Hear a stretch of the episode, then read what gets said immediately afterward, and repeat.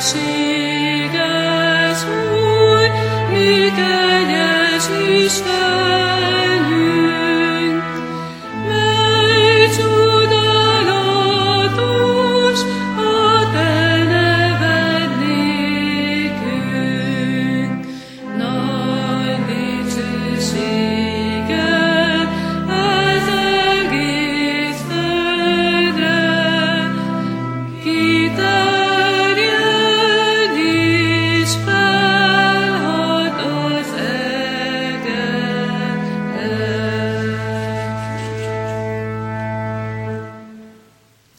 Foglaljuk el a helyünket, és a 274. dicséretünk első versével folytassuk Isten dicséretét, ki Istenének átad mindent, bizalmát csak beléveti.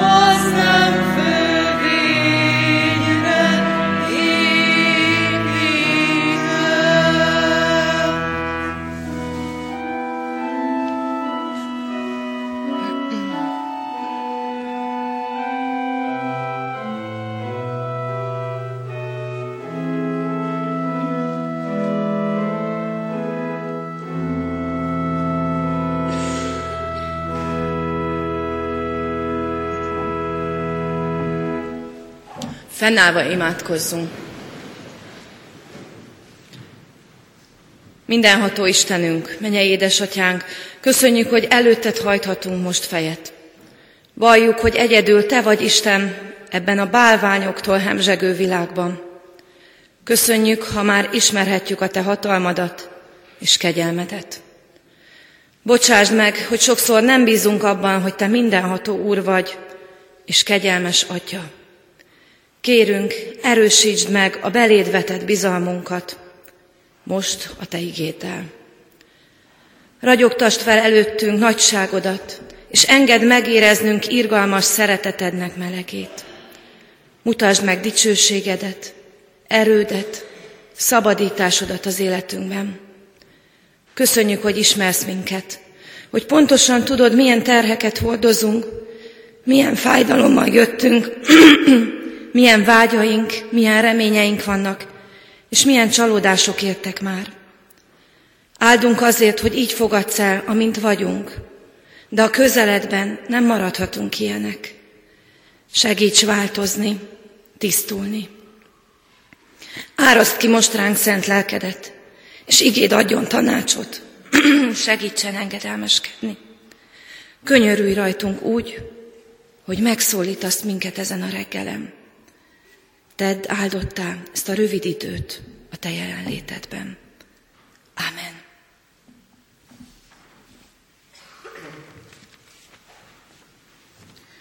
Hallgassa meg a gyülekezet Isten igéjét, amely írva van Dániel könyvének harmadik részében, a 14-től a 20. terjedő ige szakaszokban. Nebukadnetszár ezt kérdezte tőlük.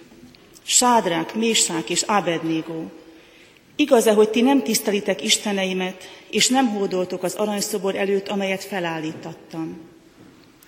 Készek vagytok-e most, ha meghalljátok a kürt, síp, citera, hárfa, land, duda, és mindenféle hangszer hangját, leborulni és hódolni a szobor előtt, amelyet csináltattam? Mert ha nem hódoltok, azon nyomban bedobnak benneteket az izzó tüzes kemencébe. És van-e olyan Isten, aki az én kezemből ki tud szabadítani benneteket? Sádrák, Mésák és Ábednégó így válaszolt a királynak. Ó, Nebukadnetszár, nem szükséges, hogy erre bármit is felejtünk. Van nekünk Istenünk, akit mi tisztelünk. Ő ki tud minket szabadítani az izzó tüzes kemencéből, és ki tud szabadítani a te kezedből is, ó király. De ha nem is tenné, tudd meg, ó király, hogy mi a te isteneidet nem tiszteljük, és nem hódolunk az aranyszobor előtt, amelyet felállítattál. Ekkor Nebukadnetszárt úgy elöntötte a harag Sádrák, Mésák és Ábednégó miatt, hogy még az arca is eltorzult. Meghagyta, hogy hétszerte jobban fűtsék be a kemencét, mint ahogyan beszokták fűteni. Azután megparancsolta a hadserege legerősebb vitézeinek, hogy kötözzék meg Sádrákot, Mésákot és Ábednégót, és dobják be őket az izzó, tüzes kemencébe. Ámen. Kedves testvérek, amiről bizonyságot kívánok tenni, az előző ige szakasz, és hozzá még kiemelném a 20. Zsoltár 8. és 9. versét. Ezek a harci kocsikat, amazok a lovakat emlegetik dicsekedve, mi pedig Istenünknek, az Úrnak nevét. Ők térdre rogynak és elesnek, mi pedig felkelünk és talpon maradunk. A gyülekezet foglaljon helyet.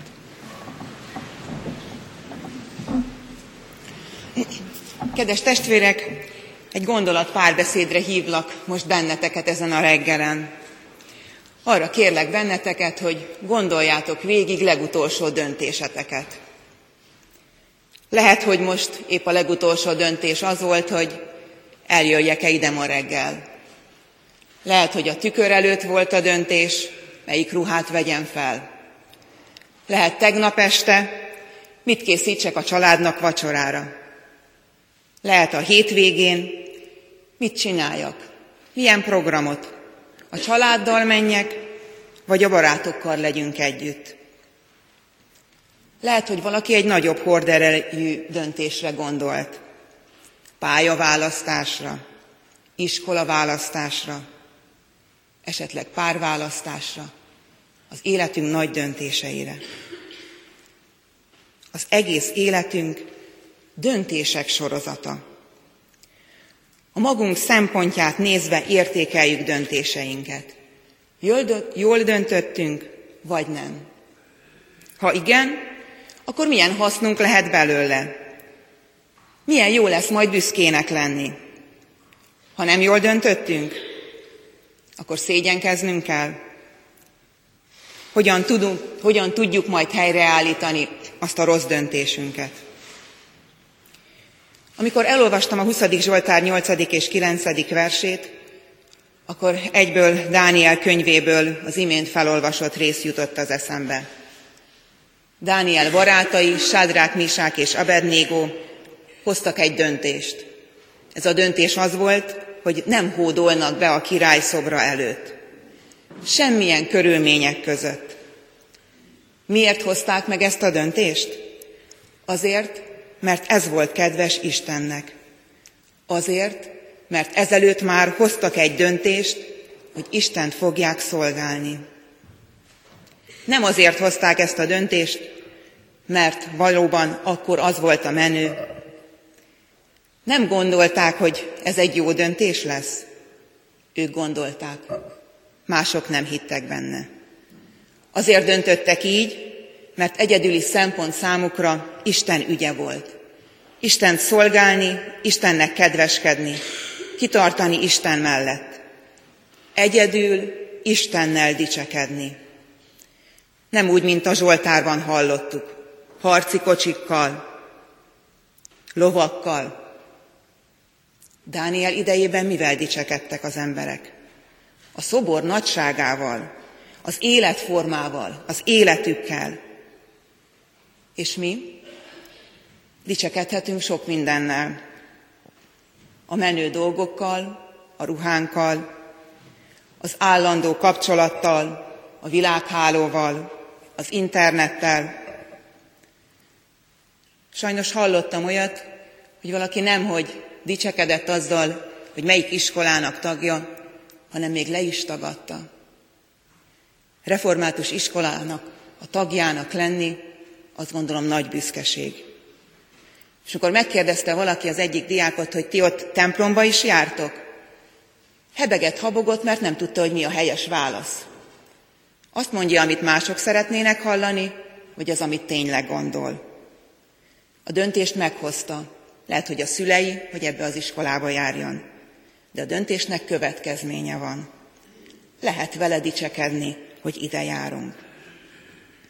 Nagyon érdekes volt, mikor készültem, beírtam a legnagyobb megosztóra, a YouTube-ra a dicsekedés szót, és kíváncsi voltam, hogy mit hoz ki. Teljesen meglepődtem, magam is, hogy egy prédikációt hozott ki. Egy szolgálatot hozott ki. Isten ügyéről beszélt a dicsekedés. És bizony nagyon-nagyon sok mindenről lehet dicsekedni. Dicsekedjünk az Isten ügyéről. Másodszorban eszembe jutott erről az igéről, hogy egy döntésünk akkor lesz igazán fontos, amikor mások előtt is meg kell állni. A három barátnak meg kellett állni a király előtt, aki elmondta, mi fog velük történni. De a három barát, Sadrák, Misák, Abednego tántoríthatatlan volt. De, ha nem tenné is. Hisszük, meg fog szabadítani. De, ha nem tenné is, akkor sem hagyjuk. Ott álltak a kemencénél, mentek, és tudták, hogy ez be fog következni. De ha nem tenné is. Sokan feltették a kérdést, hogy Isten a tüzes kemencébe engedi a három barátot. Miért? Azért, hogy megmutassa, hogy a legnagyobb bajban is mellettük áll. Több újszövetségi történetben Jézus azt mondja, mikor megkérdezik tőle, hogy miért történt ez, azért, hogy nyilvánvalóvá legyen Isten dicsősége. Isten megengedte. Nem úgy szabadította meg őket, ahogyan ők azt elsőre várták. A legnagyobb bajban a tenyerén hordozta őket.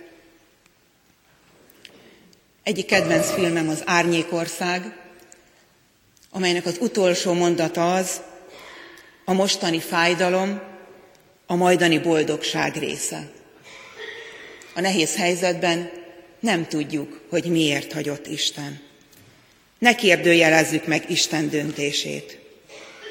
De ha nem tenné is, akkor mit látunk a bajban? Reményik Sándor a Szőnyeg visszája című versében azt írja, a világ Isten szőtte szőnyeg. Mi csak visszáját látjuk itt, és néha legszebb-legszebb perceinkben a színéből is valamit. Sadrák, Misák és Abednego láttak valamit. Hitték azt ott a kemencében, hogy Isten kiszabadítja őket. A Zsoltáros is hitt. Ők térdre rogynak és elesnek, mi pedig felkelünk és talpon maradunk. Induljunk el így a mai napra, hogy gondoljuk végig, meghoztuk-e már a legnagyobb döntést, hogy Jézus útján járunk. Meglátszik-e ez az életünkön? Vállaljuk-e ezt a döntést dicsekedésünkkel? Hogy dicsekszünk Isten nevével, cselekedeteivel, még akkor is, ha ő a nem szeretem időszakokban enged bennünket. Énekeljük majd hittel a végén, hogy oda megyek, ahova parancsolod. Így legyen. Amen. Emeljük fel a szívünket, és imádkozzunk.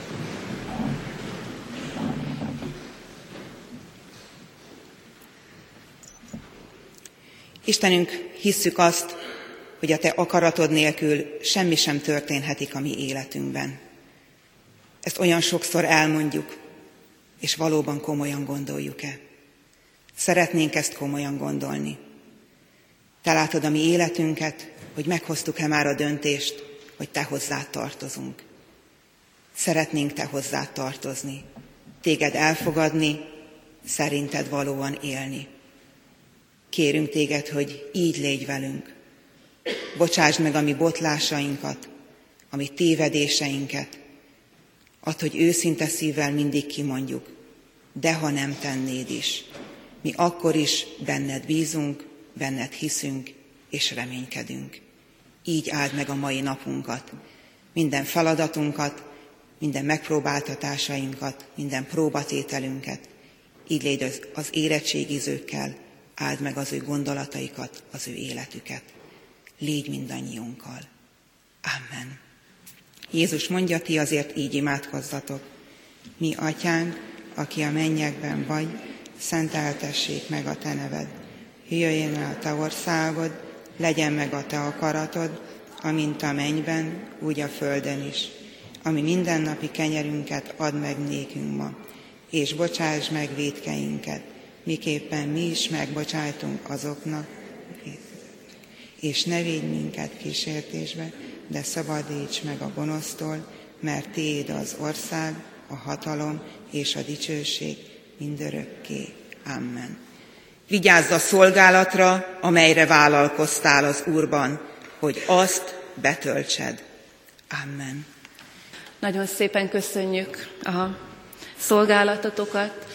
Magyar Péterné Mónika, Csőszné Kriszt és Félixné, Oravec Márta tanárnő adott nekünk valamit a hitéből. Isten adja, hogy ez helyet találjon bennünk és növekedjen. Köszönjük szépen! A 399-es dicsérettel bátorítsuk magunkat, az első két versét énekeljük, így kezdődik. Imhol vagyok, édes Uram, Istenem, kész vagyok mindenben, néked engednem.